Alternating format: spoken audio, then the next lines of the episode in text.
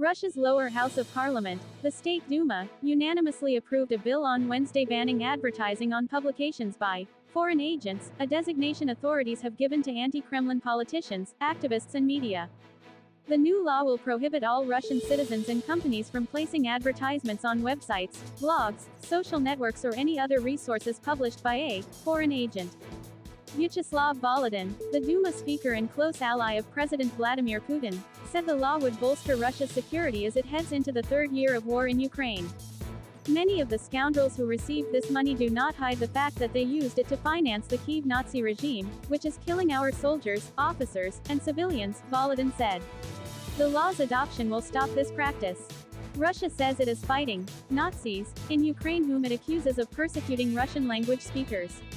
Ukrainian President Volodymyr Zelensky, who is Jewish and a native Russian speaker, and his Western allies say this is an absurd attempt to justify an unprovoked war of aggression.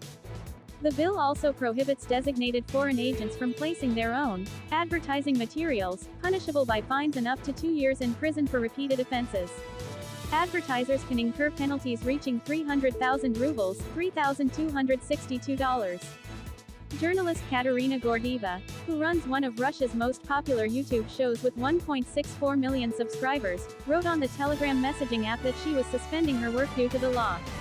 "We will no longer be able to work as before," Gordeva said. "Of course, we will look for a way out." Russia in twenty twelve adopted its first law on foreign agents, which carries a negative Soviet-era connotation and obliges both individuals and organizations to identify themselves as foreign agents on social media and in other publications, as well as exposing them to burdensome financial reporting requirements. The Kremlin has significantly expanded the law since Russia invaded Ukraine on February twenty-fourth, twenty twenty-two, branding prominent writers, academics, businesspeople and independent news organizations with the label.